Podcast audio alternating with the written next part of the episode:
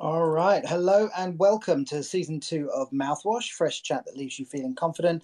Monday to Friday with me, your host, Paul Armstrong, creator of TBD Conference.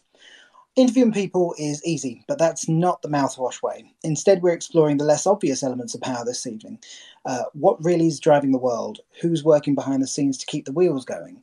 Who's messing things up? What's hard and soft power, and how have they changed during a pandemic? What does it all really mean? Who's got power? Who wants it? How do you get it? We're exploring it all.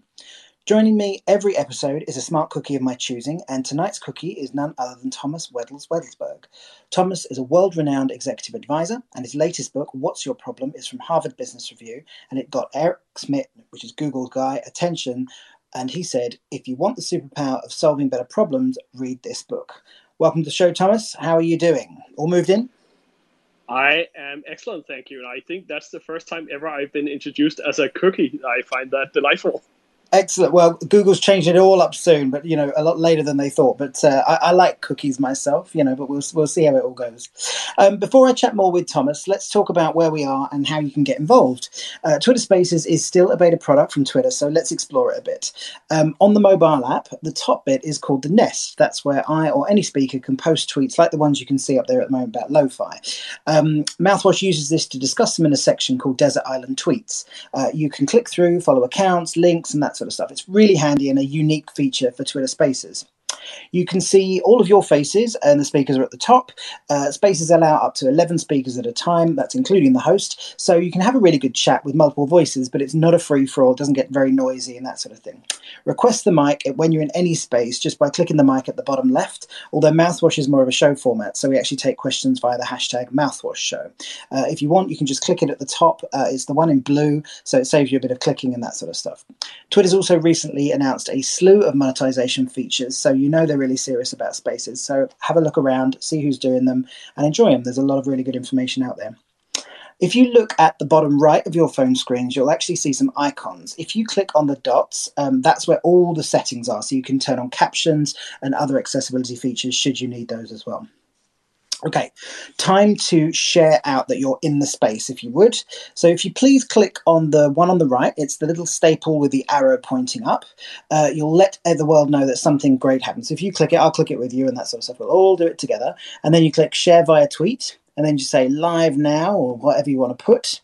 Uh, in there, and then if you just hit uh, the green, uh, the blue rather, green, uh, blue tweet button, you will absolutely send that to the world and all your followers will know and it'll be great and we'll put it in. Apart from being nice people, and that's just a nice thing to do, we're actually planting a tree for every live listener that we get, uh, courtesy of the folks at Ecologi. Uh, they make offsetting carbon footprints super easy and you can find out more about them over at ecologi.com and that's E-C-O-L-O-G-I.com. Whether it's for yourself or your business, Elliot and the team over there are great partners and uh, I've worked with them for TBD for years and that's the conference where I met Thomas and that sort of thing. Thanks also to Shell for sponsoring the show. Shell has recently published a target to be a net zero emissions energy business by 2050 or sooner, obviously in step with society. Find out more about how Shell is powering progress over at shell.com forward slash powering progress. Okay, it is time now to shower Thomas in emojis. Click the heart with a plus and start showering him while I introduce Thomas. And please don't stop until the end, all right? So if everyone's found the heart, show me that you found the emoji icon down the bottom and show me an emoji. Excellent. Thomas has done it, all right? Interactive show. Everyone else, hit your emoji. It's the heart with a plus at the bottom. Pick whichever ones you want. Excellent. All right, you got Randy, got Joss. Excellent. Everyone was up for it. Okay, right. Ready, steady, go. Thomas Wedell-Wedellsborg works with the likes of Cisco, Microsoft, United Nations, Citigroup, Time Warner, Credit Suisse, and Deloitte, just a few tiny companies. He helps them solve big, chunky, almost impossible problems. His research has been featured in the Harvard Business Review, The Economist, The Sunday Times, The Telegraph, BBC Radio, Bloomberg Business Week, and The Financial Times. He's author of multiple books, and the latest of which, What Your Problem, is an Amazon bestseller and recommended reading. You can find out more about Thomas over at howtoreframe.com. He's also a TBD alum and a very nice gent to start with. Thanks for joining us, Thomas. How was the first thing? Uh, what was the first thing you thought of this morning? Ha! uh, that I had to get out of bed, which is not my favorite activity. Ah, oh, never is. It never is. no, uh, I, I guess because you've moved, you've got you've got everything going on, right? Yeah, I moved into a new apartment here uh, two days ago, so everything's a mess, and like even finding my toothbrush is kind of like a challenge. So, yeah. well, hopefully that gets set through. That's that's half of the fun of it, isn't it? When you move into a new place and that sort of stuff. Apart from moving in, how have the last twelve months been for you? Uh, actually, pretty positive overall. Uh, given everything that's been going on, I've I think the book uh, launched uh, a year ago now, and I feared that it would get drowned completely because it launched at the same time as COVID. And wow. uh, luckily, that was not the case. Uh, it seems to have struck a nerve, perhaps because it is around problem solving, and it's kind of getting translated into 13 languages so far. So uh, I, I, feel uh, a, a, lot of people had it had it worse than I did. Whoa, I didn't know 13 languages. That's also well done. Um, tell me a bit about the book. Uh, I really enjoyed reading it because um, uh, personally it feels to me like a workbook. It's sort of set up in that way with the canvas, which we'll talk about later. Um, you wrote it to be worked on as you sort of go the way through it. What made you write the book in the first place and why did you write it in that way? I think it's really about solving the right problems. And the key moment for me was uh, some years ago. I was teaching this skill of reframing or, or uh, solving the right problems to a big tech company that had invited like 300 of their top talent in the entire company. Uh, and that two hour session that I taught them, it was part of a one week long kind of seminar, and that ended up being the top rated uh, session for the entire week. Now, that's worrying that because if, if people working in a Fortune 500 company, like the top 2% of the company, don't already know how to solve the right problems, I mean, then we have a problem, so to speak. So I, I think that was the key incident that really made me realize it was necessary to come out and, and kind of create a practical guide for how to get better at framing problems, at, at solving the right problems. Mm. Um, I remember at TBD you went through um, the slow elevator problem. Um, can you take us through that? Because I think it's such a powerful way to sort of get across why reframing is so imperative for pandemic and post-pandemic success.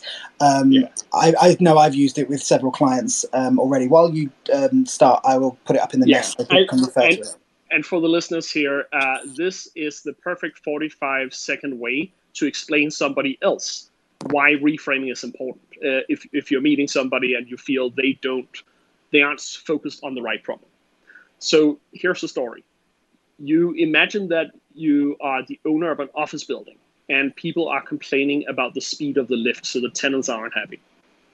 Now, what most people do there is to jump into solution mode and say, okay, how do we make the elevator faster?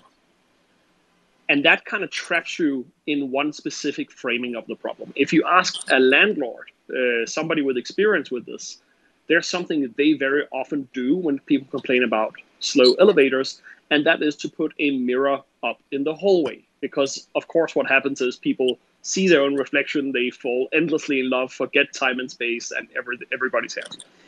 Now, the key about that story is that you are not solving for the speed of the elevator. You're solving a different problem. In this case, namely, that the weight is annoying for people.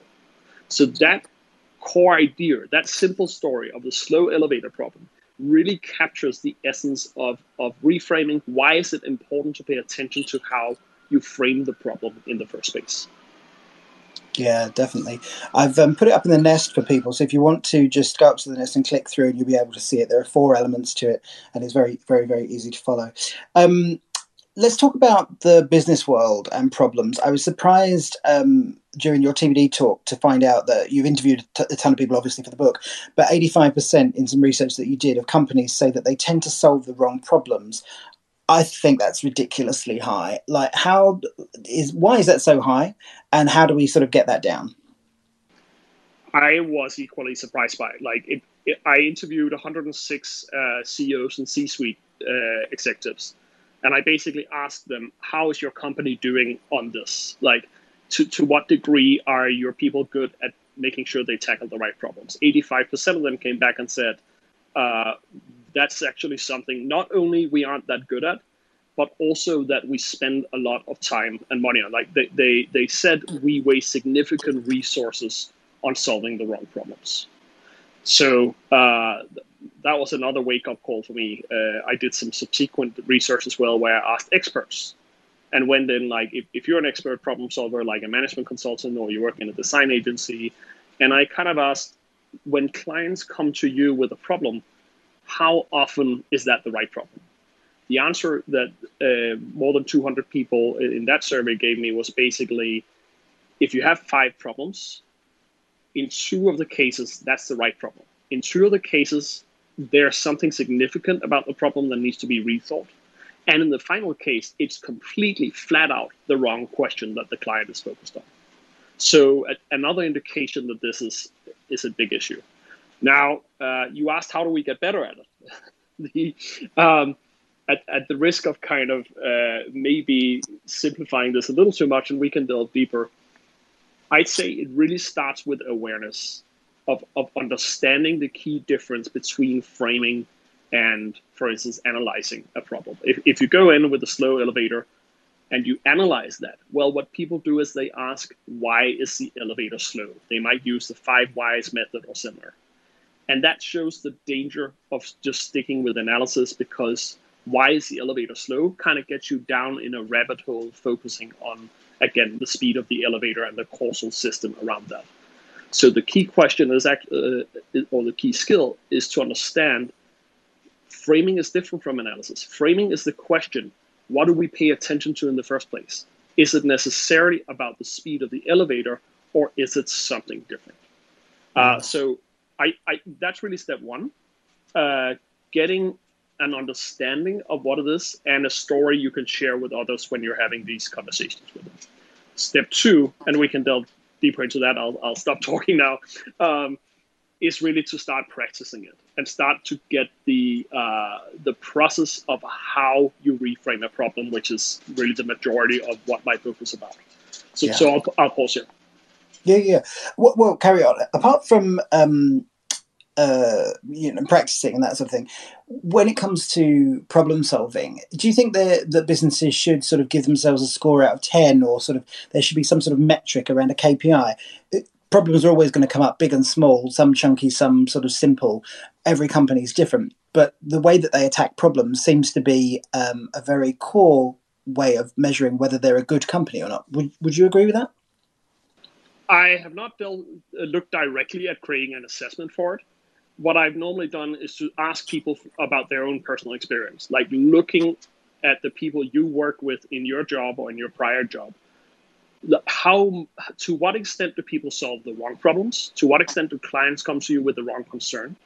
Uh, and sometimes to what extent do they solve maybe you know a right problem but there's a much better problem to solve there. Like one of one of the elements of the slow elevator story is maybe you could fix it by buying a new elevator but that's a really expensive solution.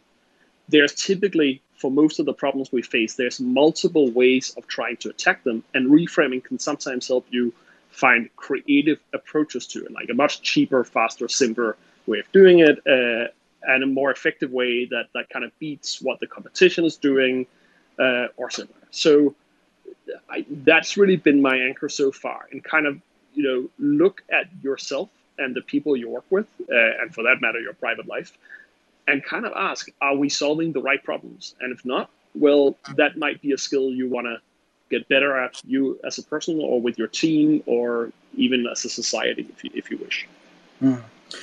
Just sticking with business for a sec, um, does the scale or size of a business, uh, have you seen it have more or less of an impact on problem solving compared to, say, um, bad, bad communication or siloed mentality? Or does something else sort of have to be the biggest issue there?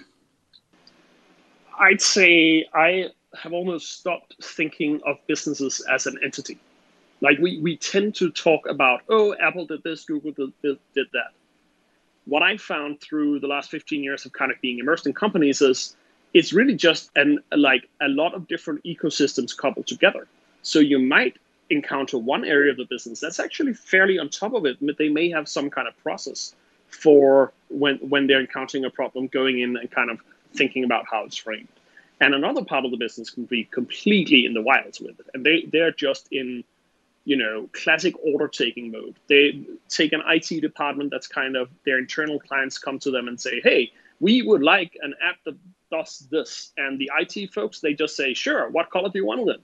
Like, which is the wrong place to start.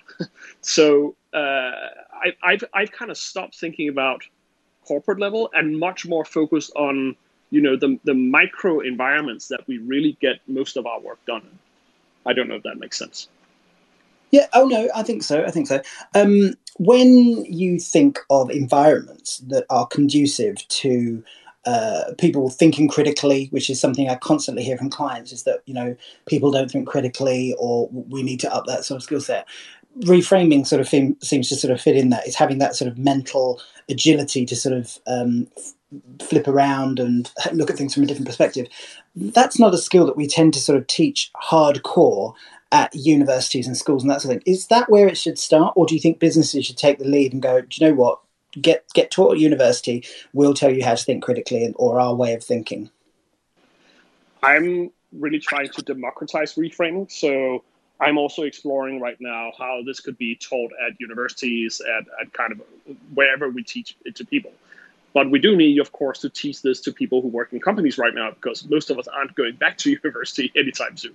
Uh, so uh, I, I, I'd say this is really a question of hitting people on wherever they are, kind of just getting it out and democratizing it. Now, you're asking about the environment. Um, I, I tend to think of it as, as kind of there, there's the base and the advanced case. The base case is that you're working with your daily team. Now, there you could go in and work with, you know, psychological safety. Uh, that's Amy Edmondson's great work uh, on kind of how to get a, a team that's comfortable speaking up. Uh, you can kind of anchor some habits. You can uh, have you know checklists lying around for with the reframing strategies. Uh, there's a lot of things you can do to kind of anchor it in with your closest colleagues. That's the base case. The advanced case is when you're dealing with a client, when you're dealing with a boss who doesn't understand it. And that's where you need to get a little bit more focused on the tactical parts of how to do it. So, you know, you, you can't go in and create psychological safety with a client easily. It might be the first time you interact with them.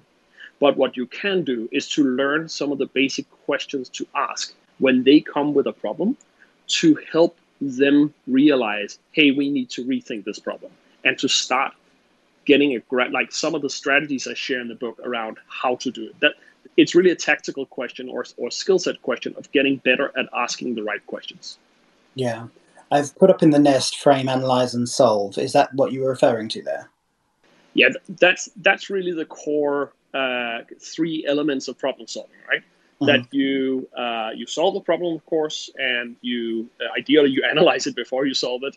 But then there's this framing part we've been talking about, which is often the overlooked part. And what, what that graphic illustrates is really the importance of seeing this as a cyclical thing. You're like very inspired by the lean startup approach. This is not something where you go in and do the perfect framing and analysis up front and then just go solve it.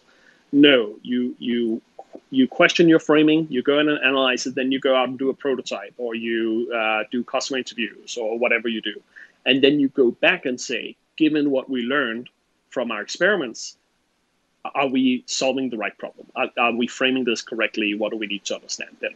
So, so this is very reminiscent, of course, of the work of um, uh, Steve Blank, uh, Lean Startup, and so on, but with more emphasis on really getting this framing right, not just brute forcing it through, say, prototyping or minimum viable products and so on. Mm. Um, you talk in the book uh, a lot about you know the, the person and the problem and that sort of stuff. Um, you bring up a good point I think about people problems that we always tend to assume that there's a deep psychological, historical reason for really bad behavior, poor judgments, and that sort of stuff. Why is that wrong? I wouldn't say it's wrong. It, it's it's more just a framing we sometimes over prioritize. Mm-hmm. Example: uh, my friend Tania Luna and her husband Brian. Early in their relationship, they used to fight a lot. Uh, they have a great marriage, but kind of just got into these really hair-raising arguments about who who walked the dog or budgets or whatnot. In the beginning, they started to say, "Well, we're from different cultures. Like Tania was from Ukraine, uh, uh, kind of uh, Brian uh, originally Mexican, and they were kind of like, well, your childhood and different values and blah blah blah." And none of that helped. Like it was just they just recycled their past endlessly without really making progress. What changed the game in that case was they started to look for what I call bright spots. That's one of the strategies in the book. Looking for positive exceptions, instances where the problem was not as bad, or where you might actually have solved it even once. And that happened for Tania and Brian when they realized that they were having a discussion about a, the budget, which was normally really tense, but it was going very flawlessly. And what was the difference? Well, they were unusually having it at 10 o'clock in the morning instead of 10 o'clock at night. They they were discussing it over a late breakfast where they were well rested, everybody kind of were in a good mood. And Tania suddenly realized that a big part of the problem with their fights was that they tended to have them uh, after 10 in the evening. That old advice you may have heard at weddings about, like, never let the sun go down over your anger. That's a terrible advice because that makes you take difficult fights when you have least energy and, and mental surplus to, to kind of manage your emotions and all that. So that's just a classic example of saying it might be true that there are psychological, deep rooted Freudian issues and reasons for why we do what we do. But there are also other aspects to the problem. In this case, like the timing of when we had these discussions. And that might be a much, much easier or more accessible problem to try to deal with. So it's not so much the wrong angle, it's more the recognition that problems are multi causal. And that means there's multiple different ways of trying to attack them. Okay, yeah. So um, one of the things I um, do rarely is look back. I tend to sort of be asked to look forward and that sort of stuff. But I found looking back in the mirror um, something that was really sort of powerful for me personally in the book. Can you explain what what the technique is and why it's so powerful in solving issues? We have a habit of um, when there's a problem, we tend to assume automatically, I'm the innocent victim. The problem is really caused by these people over here who we will use the professional term idiots for. Like we, we're, we're just very quick at looking at other people and saying they are creating the problem now, that's a very emotionally comfortable way of looking at a problem. Uh, but in reality, of course, even if they are partially creating the problem, your own behavior, or maybe a lack of an action that you're not taking or whatever, typically contributes to the problem as well. So this this strategy I share in the book as well, look in the mirror, is really about going in and saying, what am I doing that's making the problem continue or, or, or arise in the first place. That can require a little bit of uh, courage, like, you know, going in and questioning, say, your own leadership style or looking at your interactions with a difficult family member and kind of asking, what could I do differently here? Instead of expecting them to necessarily change. Uh, it, it can be quite painful, uh, humiliating, and it can also be really, really powerful definitely. I, when I um, saw it in the canvas, I was glad that it was in the canvas and it was giving such prominence. I've shared that in the nest in, in case people want to click through and sort of look at it. But um, talk people quickly through the canvas. Um, obviously, you know, buy the book, you'll understand it a whole lot better than you'll get in this description. But uh, the move forward bit and everything like that. Just explain why it sort of flows the way it does. Um, first, first observation here, just uh, the canvas that, that Paul is sharing now. You can actually download that for free on my website. There's no kind of sign up stuff or anything. Uh, there's also a checklist with the strategies and so on if you want to start playing around with it uh, without necessarily plunking down the money on the book initially. Um, so, what's the canvas? The canvas is really to capture the method in one page. And you'll you'll notice if you look at it uh, that it has three steps. It's really this overall process of saying frame, reframe, move forward. Framing is when you go in and literally ask the question wait, are we solving the right problem? Or how is this problem framed?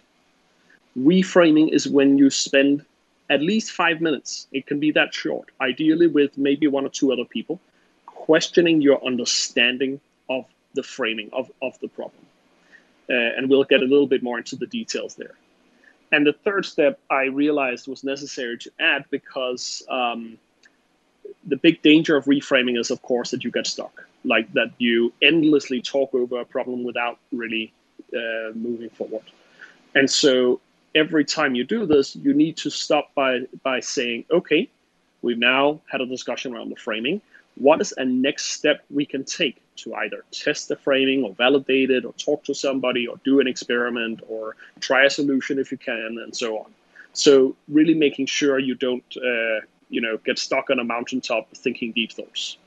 Uh, not, not that there's anything wrong with that. I'm a big fan of mountaintops and deep thoughts.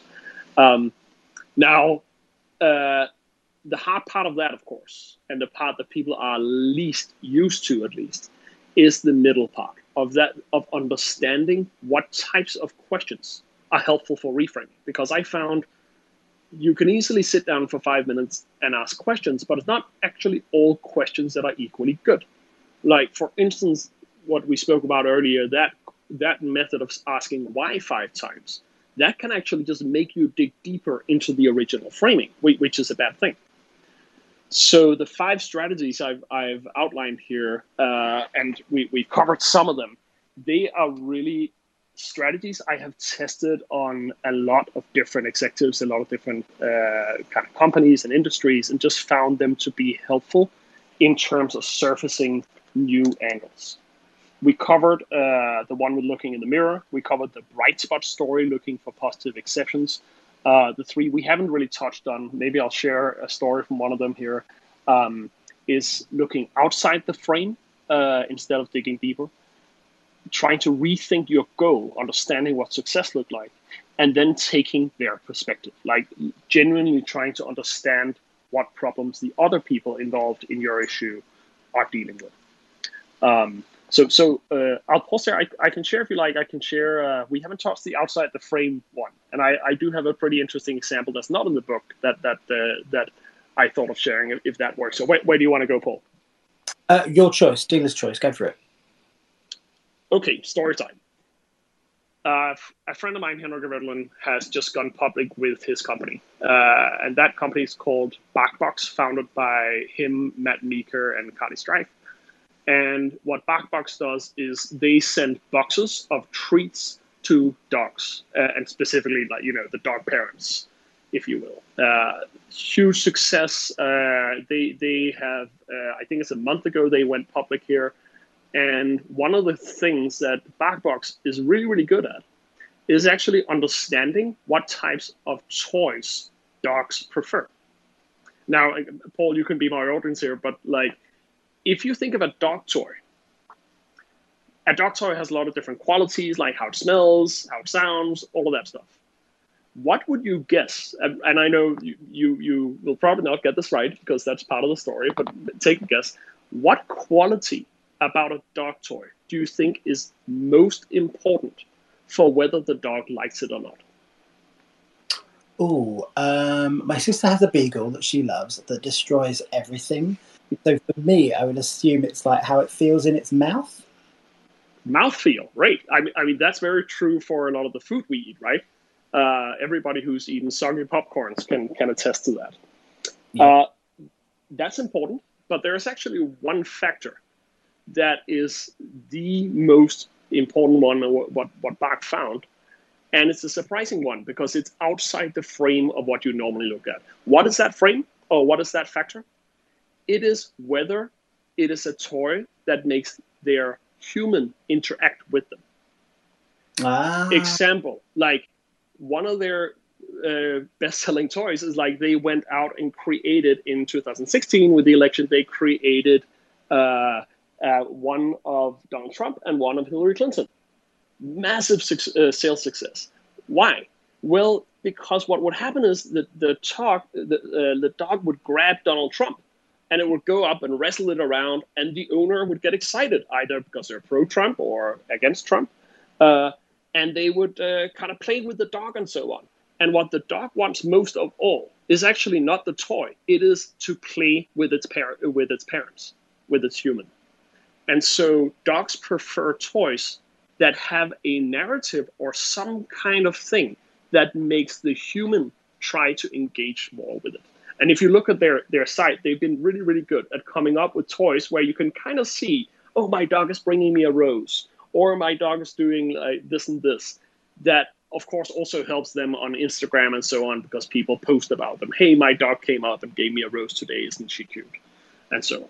So that's an example of this notion of looking outside the frame, uh, noticing how it is framed, and then asking what is missing from this equation. Like, what are we not looking at? We're looking at the physical properties of the toy, but we're not necessarily looking at that question of the human interaction with it. The, does the toy make the human parent want to play more with it? Um, so, really interesting example that didn't make it into the book because it was published uh, uh, after. Or this happened after it, it was published. Interesting. Um, I was I'm annoyed with myself. I didn't get that right, but anyway, um, you mention in the book um, the old saying of giving a child a hammer uh, and they'll see everything as a nail. Um, I think adults can be guilty of this too. I know I can, and that sort of stuff. How do people let go of the hammer when it comes to problem solving? Uh, the hammer is a classic saying by uh, Abraham Kaplan. Actually, uh, Maslow uh, said it too uh, back in 64, namely the observation that we have favorite tools. And the way memorable way he expressed that was, you know, if you give a kid a hammer, they'll treat everything as a nail. Now, I think there's a nuance with that because we all have hammers. We all have favorite tools or solutions with which we attack the world. That's not a bad thing. We have those because they often work. So there's nothing wrong per se about, you know, sticking to your favorite solution initially, at least if, as long as you can reverse it. If your favorite solution is brain surgery, maybe you should step more softly. Um, but what's wrong is when people keep using the hammer, even if it's not working. Like that's the biggest mistake I see people making. They go in and they try their solution. You know, let's let's make this specific. A startup, uh, and that startup's product is not really selling as well as it should now, what do every startup founder do? They say, we need better marketing. Of course, the problem is that people are not aware of our wonderful solution, and therefore we just need to double our marketing budget and, and then we'll be fine. That's great. But in my experience, when you're looking at a startup and things aren't really selling, you know, at least half of the time, if not more, there's actually an issue with the product or there's an issue with the way you sell it, or there's an, like there's something else going on which marketing will not solve. And yet I see startup after startup going in and saying, "Oh, oh, we didn't get the marketing campaign quite right. Let's try a new, slightly different campaign with a new agency, and then we'll hopefully get it." Like stepping back, realizing when you're over applying your favorite hammer, and starting to ask, "Oh, is there actually a different way of thinking about this problem where our favorite tool or approach may not be right for this.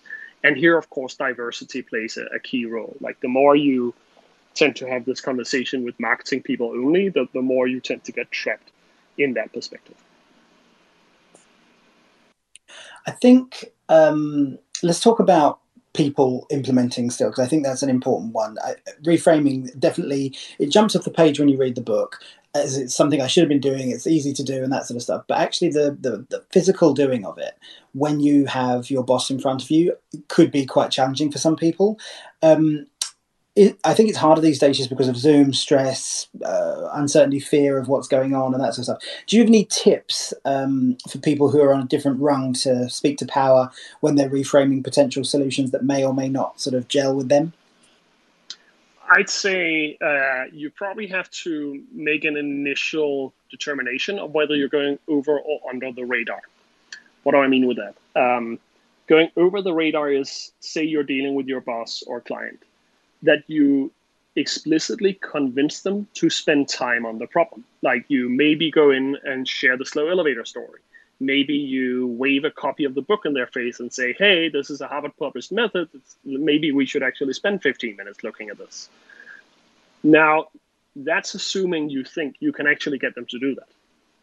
What I've seen a lot of my uh, call them research topics or, or clients uh, do is to go under the radar. And that means recognizing sometimes you cannot get your client or boss to accept that you need to do this, and then finding ways of doing it anyway. For instance, um, one of the people I write about in the book is a designer called Chris Dame. And Chris went in at one point and uh, worked with this company where they were they basically pulled Chris in to simplify an internal system. Uh, they had this knowledge sharing platform that they wanted their people to contribute to, and that wasn't happening. And when they had spoken to their people, they said, well, it's too complicated to use. It's kind of a hassle. Chris had a sense that there was something off there, but the client wouldn't listen to that. So what did he do? He went out and did a bunch of in, uh, employee interviews without the seniors in the room. He anonymized their input and he shared it back with the executives and showed them, hey, here's what your people are actually saying when you're not in the room. What did it turn out to be? It was around incentives. Like there was basically in the company this perception of if you started sharing your knowledge, you might make yourself vulnerable to getting fired or laid off or, or similar. And there was no like helping others didn't feature in any way into, for instance, promotion decisions. So everybody was just scrambling to get onto the right project and not caring about anybody else that at the company. So like they didn't actually need to fix the interface at all. What they needed to do was a to make basically a system where others could acknowledge your help. So you could see on this thing, hey, uh, Tony was really really helpful here uh, on a lots of different projects. And then B they took that into consideration when they looked at promotion decisions and a lot of other things the elegance here, I think, was that Chris just went in and said, "Okay, okay, we'll we'll take your problem for granted. Now we still need to understand it a little bit better. So uh, I'm just going to talk to a few people and see what happens." And and gathering ammunition that helped. Another simple thing you can do sometimes is to invite somebody else into the room. Like, can you pull in people who will tell the truth to to whoever it is, or at least put something on the table they didn't expect? So sometimes it's not about controlling the process. It's more about controlling the guest list uh, for for a meeting, if you will. So that's um, that's some of the tactics I recommend. There's a whole chapter in the book. Uh, I think it's chapter eleven that kind of deals with this issue of resistance and how you can potentially handle uh, some of that. Yeah, I remember in the book um, as well, you talk about writing down a stakeholders map as a key part of defining um, any problem, and that that's definitely something I recommend everyone reading because that's helped me no end figure out how I'm going to frame things when I'm going to tell people stuff and that sort of thing. It's definitely one of the interesting um, parts that I didn't quite uh, expect to be in the book, but it, it but it was a, a, big part that sort of stayed with me. Um, I have a story about um, one of the things that you talk about in the book, which is resistance. Um, I think it's a big problem with problem solving. I've definitely come up against it a lot of time in my career. Um, the example I like to give is when I first came back to the UK, uh, and there was a brief that I got with the company that I was working for for four million pounds to get dads in Birmingham to take their kids to school, um, because some research somewhere had said uh, that would make the world spin faster or something. I can't quite remember the reason for it why, but it, it was it was a valid brief, one that I read twice before I thought it was April Fools. But anyway, um, fast forward to me saying that they would uh, that they should buy a taxi service and give the other three million back or make a school with it, and I was laughed out the room. Um, how can people overcome resistance when it, in the, in the face of you know overwhelming stupidity or, or we've always done it this way? What's your best sort of tips for when it when it you know resistance and how you sort of overcome the friction? I would say if you're faced with overwhelming stupidity, you might have bigger problems than, than resistance. Uh, that that's just a long, long slog. But true enough, we, we're sometimes trapped in it. Um, I mean, sometimes I think you need to uh, solve a different problem than when you what you think you need to solve. What do I mean with that? Um, whether your client is stupid or not, trust tends to play a really big role. And what looks like stupidity can actually be many different things. Like it can be, you know, they question your incentives. They, they may be worried that you want to create more work for yourself somehow. Uh, they may question your judgment because they haven't seen enough proof that you can actually deliver. They, they think, hey, you're a great, say, designer, but what do you know about strategy? And so, very often, what you think is stupidity or like, you know, but you know, bad the classic bad behaviors we ascribe to people. There's actually something underneath that. Um, example: a uh, story I tell in the book uh, about a woman called Rosie who is working uh, for a client, and the client wants a media campaign, and uh, the client is insisting that this media campaign needs to have a YouTube video that goes viral as measured by I don't know how many clicks uh, that they need for it. They go in and explain their client, hey, this is actually not the right tool because what you want in this case is a different type of interaction. Like a viral video with just clicks is gonna not necessarily gonna give you what you want. The client is not listening. They're just completely, you know, doubling down and they say, yeah, yeah, I understand what you're saying, but we need the YouTube video. So what happens is Rosie, smelling that there might be something going on here, invites the clown out for a drink. And as they are, you know, two cosmopolitans in, uh, the truth comes out, namely that the client's boss is the stupid one and has kind of just insisted on this YouTube video being uh, part of it, and and the client's bonus is actually dependent on whether they get this or not. The second Rosie understands this, then she goes, "Oh, great! Well, what we could do here is to use a small part of the budget on just literally buying untargeted uh, YouTube video cl- clicks, so we get that video, and then we can use the rest of the budget for the things we know work." super simple example of just going in and saying, wait a second, like, let's dig a little bit deeper instead of just assuming that the, our counterpart, whether a client or our spouse or somebody else, uh, they're just stupid or malicious. Like, you go in and dig deeper, and and very often you recognize that there's something else going on on their side of the table that you can potentially, once you understand that, you can potentially change course on um, I think that's pretty. I, I, was about to launch into a different story about it, but I want to be mindful of not uh, kind of talk, talking too much. Uh, so, Paul, uh, back to you. Okay, no, it's fine. I don't. You talk as much as you need to. Um, I really like the thinking or rethinking rather, probably around the marshmallow test. Lots of people may have known about that experiment, but you take it from a different way in the book. Um, can you explain why it's about money and not willpower?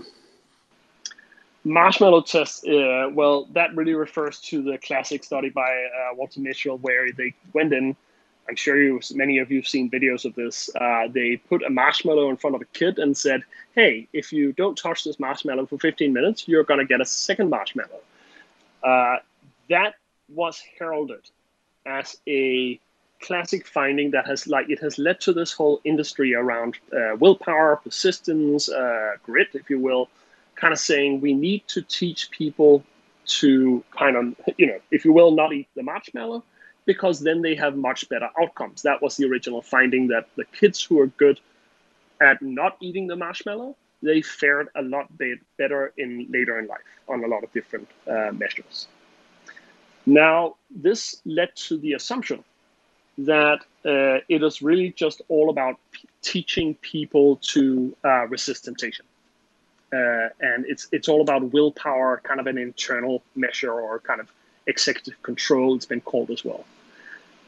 Then a new study came out because it turned out Mischel had had done this uh, with I think it was 90 families uh, from the Stanford campus that he worked at, and they were, as you can imagine, all fairly privileged. Once they repeated that study, broadening the the people they did it with, and also picking people who were not necessarily uh, financially privileged and so on. There's a completely different picture that, that turned out. And that picture was that this was not about willpower. It was actually about uh, economics. It, it was about basically if you're a kid who's comfortably raised, middle class or higher, then you're used to two things. You're used to food always being around, and you're used to your parents, if they promise you something, well, they're probably going to deliver on it. The second day went in and looked at kids who had had a more disadvantaged upbringing. Well, what's true when you've had that? One, food isn't always around tomorrow.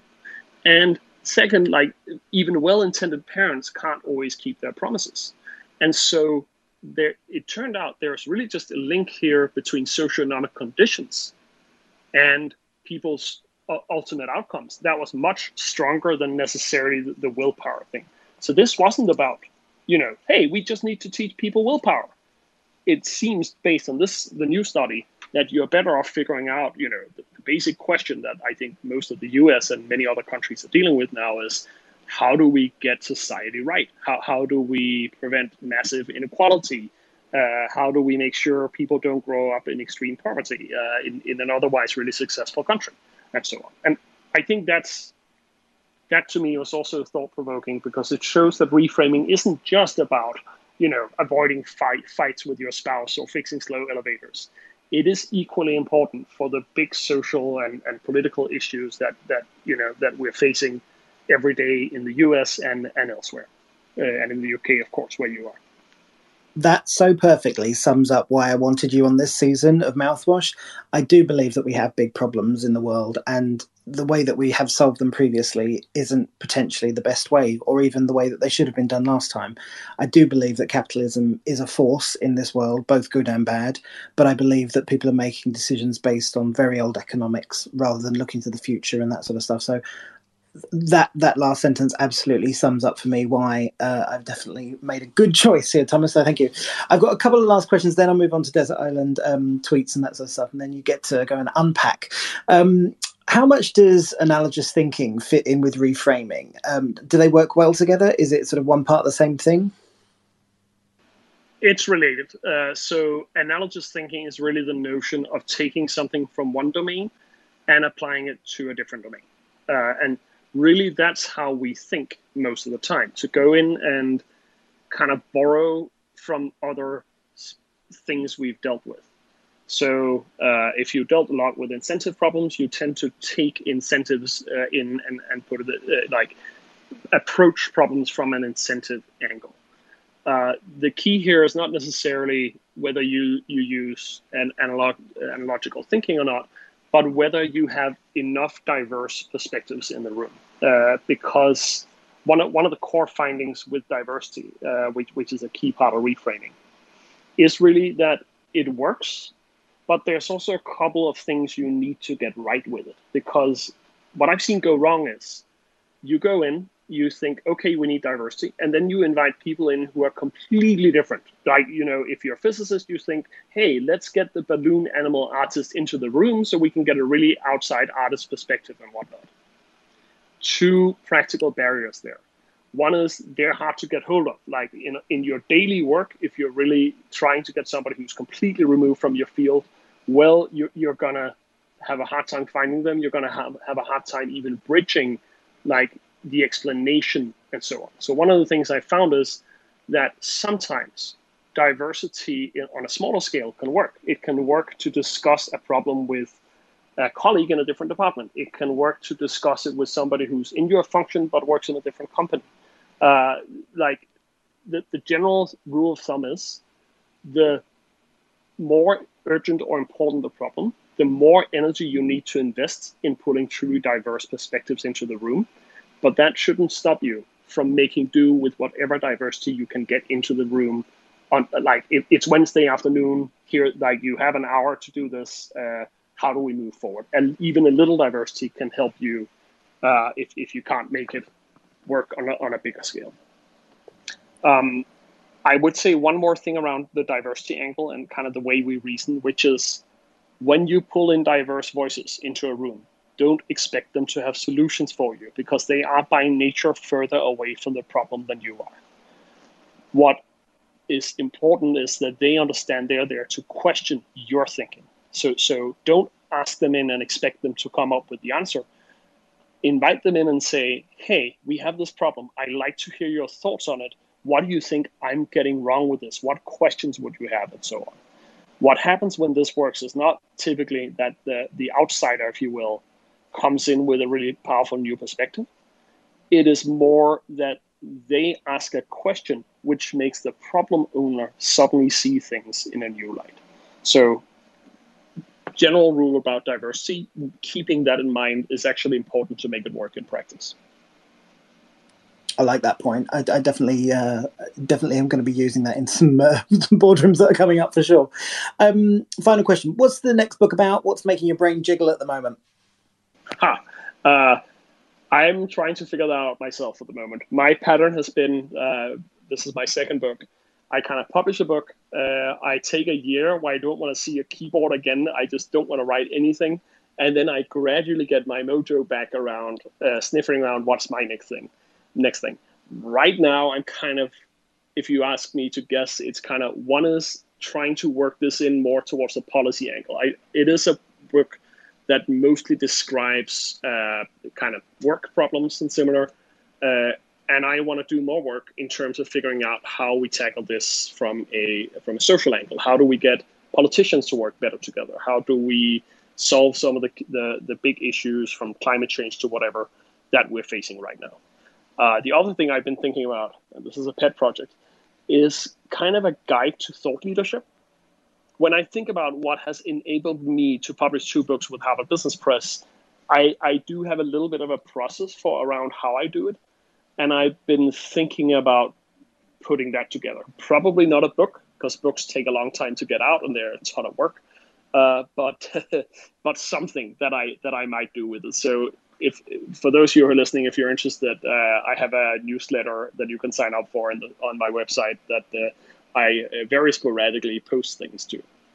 Uh, let me pause here. Back to you, Paul. I definitely see a Substack in your future, hundred percent. Okay, it's time for Thomas's Dell and Tweets, the part of Mouthwash where uh, the guest picks a tweet or two that's changed their mind or way of thinking in some way. So please turn your attention to the nest. Thomas, tell us about the tweet that you've picked uh, from Ethan Mollick and why this one. I uh, this there there's kind of two levels to this tweet. Uh, one is that it's just a really interesting study looking at the question of happiness. And what this particular thing is is kind of a meta study. So when you when you compile different papers and look at the results, and it just has some very specific recommendations for for happiness. Like if you've been if you've been reading about it, you're not going to be wildly surprised that you know communities and friends and family and so on really matter the most, and uh, a lot of other things don't. Um, but the reason I also share this is because I found when I first joined Twitter, I actually struggled with it because I thought it was one big shout fest and kind of not very interesting. And then I learned, hey, I can actually follow people who tweet research. This guy here, Ethan Mollick, he's at Wharton, is a really good example. He tweets out on a, you know, every third day or whatever, he tweets out a new scientific paper or an old one that's really interesting and kind of summarizes it and gives you the link to it. So I found that to be a super helpful, inspiring way of using Twitter to just find people who are kind of research spreaders within whatever spaces you're interested in and follow them and read what what they do. Uh, Ethan here is a good start for, for those you who uh, want to check him out. Brilliant. And I've just shared your second one from Ron Iver. Do dogs understand elevators or are they just like, it's okay to get into the world changer? yes.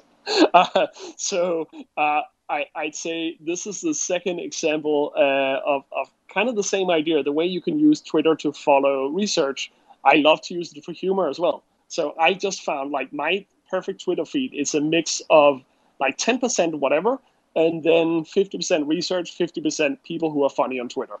Like now, the reason I picked this particular tweet is because I think it's actually very elegant. Like one thing is that it's a hilarious joke, like dogs seeing elevators as world changers. But also, this like run here, he actually came up with something pretty unique, namely around perspective taking. Uh, again, one of the reframing strategies I talked about.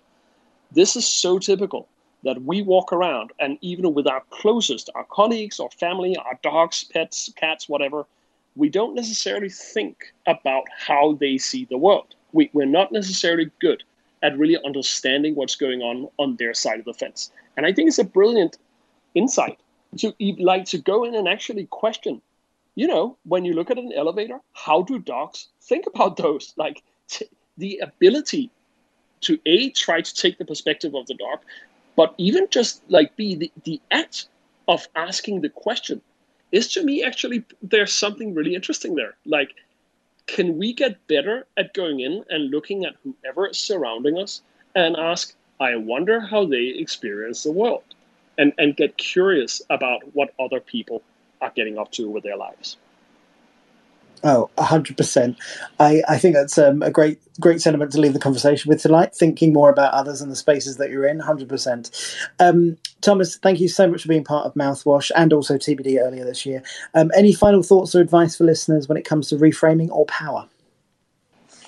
Uh, I'd start. I'd say uh, reframing is a tool for power. Like it, you'll notice that the people who frame the question they are often very powerful because that framing subsequently determines a lot of things.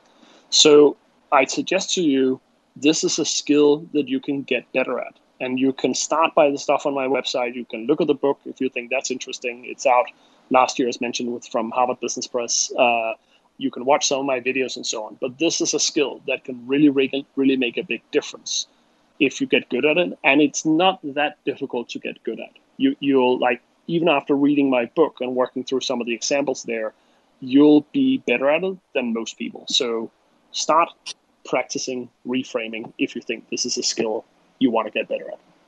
Brilliant. Okay, folks, that was episode four of season two. Thank you so much for listening. How do we do? Let me know and the world uh, by using the hashtag mouthwash show. Um, I am thrilled to have an amazing cohort of brains joining me for season two. Thomas was just one of them. I've curated a bevy of brains from Bloomberg's Brad Stone, he wrote the Jeff Bezos bio, and Beauty Stack's Sharmadean Reid. The FT's Henry Mance is up tomorrow. He's going to tell us about the power of politics, and God knows I need answers. Um, we also have a kung fu master and an uncertainty expert slash pirate Sam Conniff, who's also coming up this season. So make sure you check out mouthwashshow.com for full details, downloadable calendars, and links to previous episodes, which are now a sexy little podcast on Spotify, Apple Music, and most podcast platforms. Once again, my thanks to the phenomenal Thomas Weddle Weddle, and please buy the book, What's Your Problem? and find out more on howtoreframe.com or Please show your appreciation one more time with a shower of emoji for him as the lo-fi music plays us out. Thanks again um, for joining, and thanks to the beautiful people over at Ecologi for planting a tree for every one of you and everyone else we get in season two. So tell a friend. I've been Paul Armstrong. This has been Mouthwash, fresh chat that leaves you confident only on Twitter Spaces. Off you pop, brush your teeth, and make sure you start and finish your day with plenty of mouthwash. Thanks ever so much. I'll speak to you soon.